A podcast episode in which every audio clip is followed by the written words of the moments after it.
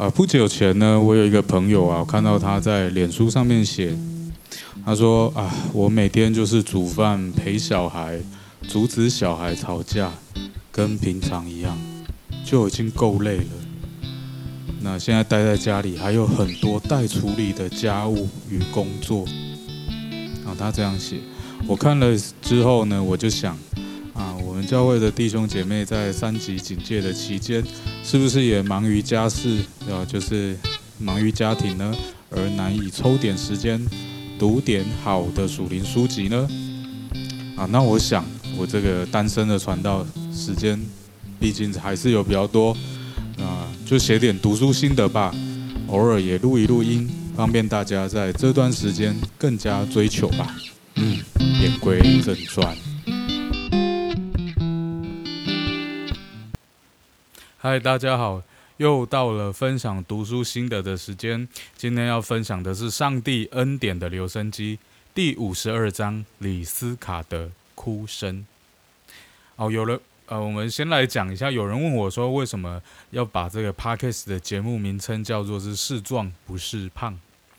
啊，我是回答说，啊，我讲的是属灵体质啊。啊，网络上有很多呃基督教真理装备的资源嘛。而且很多是免费的，还中文哦。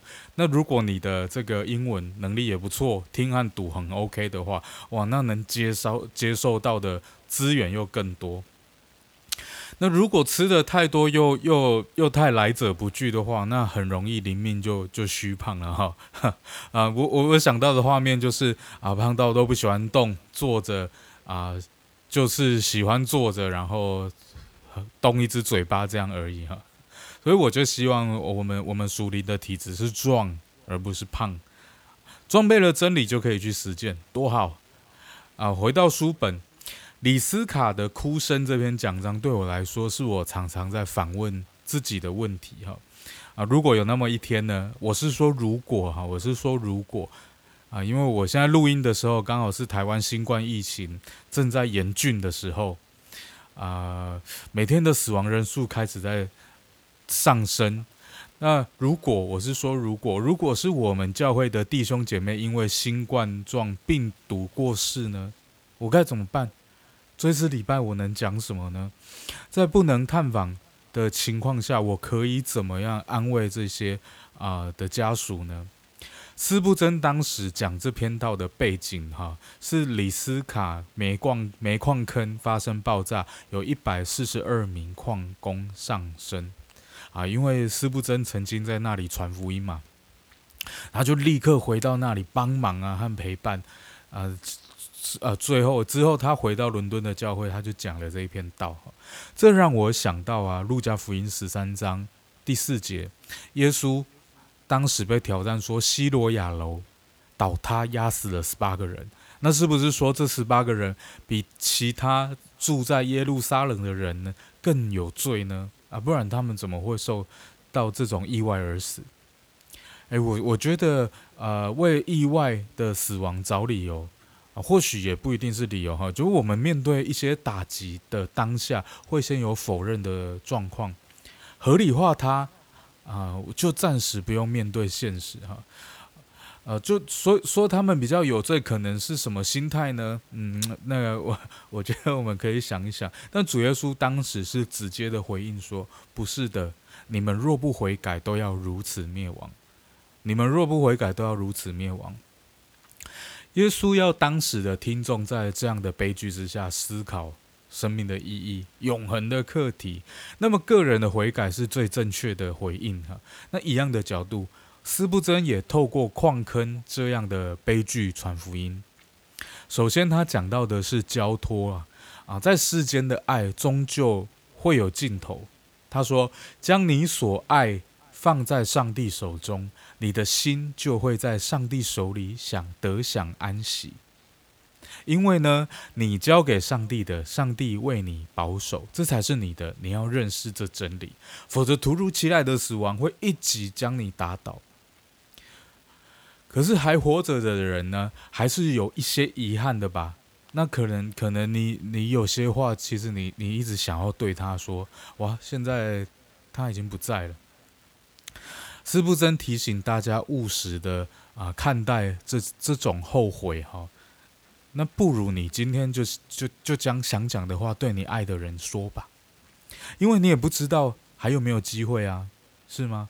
那呃，我我我自己我自己哈问了一个问题，就是如果我今天晚上就死了，我留给爱我的人的是什么呢？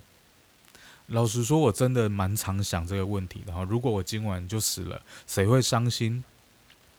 当我的家人朋友想起我的时候，啊，会想起我一些我说过的笑话，还是我闹过的笑话，然后笑出来吗？我希望是这样了。其实，其实我最重视的，应该可以这样说吧，就是是家人呢。家人朋友想起我的时候，会不会想到我用短暂的一生所侍奉的耶稣呢？会不会想到我侍奉的那一位耶稣呢？啊，我我这边插一个题哈。曾经我和一些弟兄啊讨论过自己的追思礼拜要放什么诗歌，呃，可可是其实对我来我来说，我其实没那么在乎了，因为反正我也听不到。那更何况，如果我是真的衷心的跑完。今生的路程，我死的时候我会很开心呢，而且很期待见到耶稣。我想应该是这样哈。那怎么看待死亡跟自己活着的时候，是不是尽力为主而活有关系？是不能提到，无论你现在怎么活都可以啦，但要想一想，见到耶稣的时候会不会感到羞耻呢？师不真说，我们可以批评任何事，只是在上帝面前，你要。敢讲给他听。刚刚讲到那一种期待、兴奋的心情，然后我要见到耶稣了哈！哇，那是一种坦然无惧的心态吧？因为我短暂的一生虽然缺点很多啦，但至少我是献给了主啊！是不真这样呼吁在场的听众哈？你如果还没有信，你若尚未信主，现在接受主；你若已经信主，你要喜乐。因为从此死亡成为与主见面的惊喜，如同从睡梦中醒来看见主。哎，这句话真的很美耶！死亡成为与主见面的惊喜，不知道各位觉得怎么样了？师部正在讲到最后，提到一位啊很有一一位很有自信的年轻女孩，后来患了绝症。啊！医生告诉她只能再活九个小时的时候，她跌坐在地上哭嚎。那身边有朋友就劝他要信耶稣，他说没用的，太迟了，太迟了。后来他脸上就带着恐惧而死。斯布真说，这女孩预尝了上帝的审判，罪的结局是永远的绝望。我觉得在悲剧发生之后，哈，一名传道人最困难的是仍然要传讲审判、使罪人认罪悔改的信息。但这个也是传道人被呼召的时候，神所赋予他的的的责任吧。呃，不过不过注意到师部真讲这篇道所引用的经文，哈，呃，在耶利米书四章二十节。我的帐篷忽然毁坏，我的幔子顷刻破裂，很切合当时李斯卡旷空的状态。也也也许啦，当时听众很感到被这一节经文给同理了哈，而不而不是像我一开始所提到路加福音十三章，哇，那难过的家属一看见经文就觉得自己被骂了。你看看你还不悔改信主？是不是这样呢？啊，神的话说出了我的状况，让我得到安慰。这个对我来说，对我来说，这是我可以学习的哈。怎么去同理，在讲道当中同理我的听众，这样。但我又在另外在思考说，即使是这样了，我说不定以后也。不会用这个方式去讲到，呃呃，怎么说呢？因为因为这样讲，你就是特别只讲那一节经文嘛，那你就失去了这一节经文在上下文的连贯性。那听听完了这边这篇道，弟兄姐妹听完了，听的人也不会更了解耶利米书或先知耶利米他的信息。那所以，我我仍然觉得讲员有责任、有义务要先讲出经文的原意，再应用到现代的处境。当我开始呃构思这一篇的心得的时候，心中呢又有一个提醒，是说继续为还没信耶稣的家人祷告，为还没信的家人祷告。哇！一想到如果我的家人有什么意外，可是还没有信主的话，哈。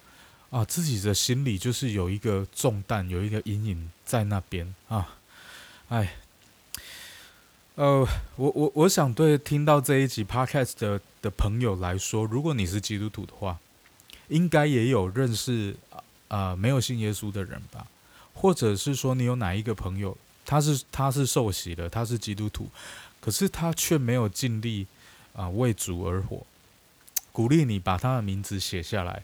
为他祷告，真真切切的求圣灵在他的心中动工，好吗？好了，今天的节目就分享到这边，祝福大家靠着主，在这段日子里仍然安稳，享受安息，拜拜。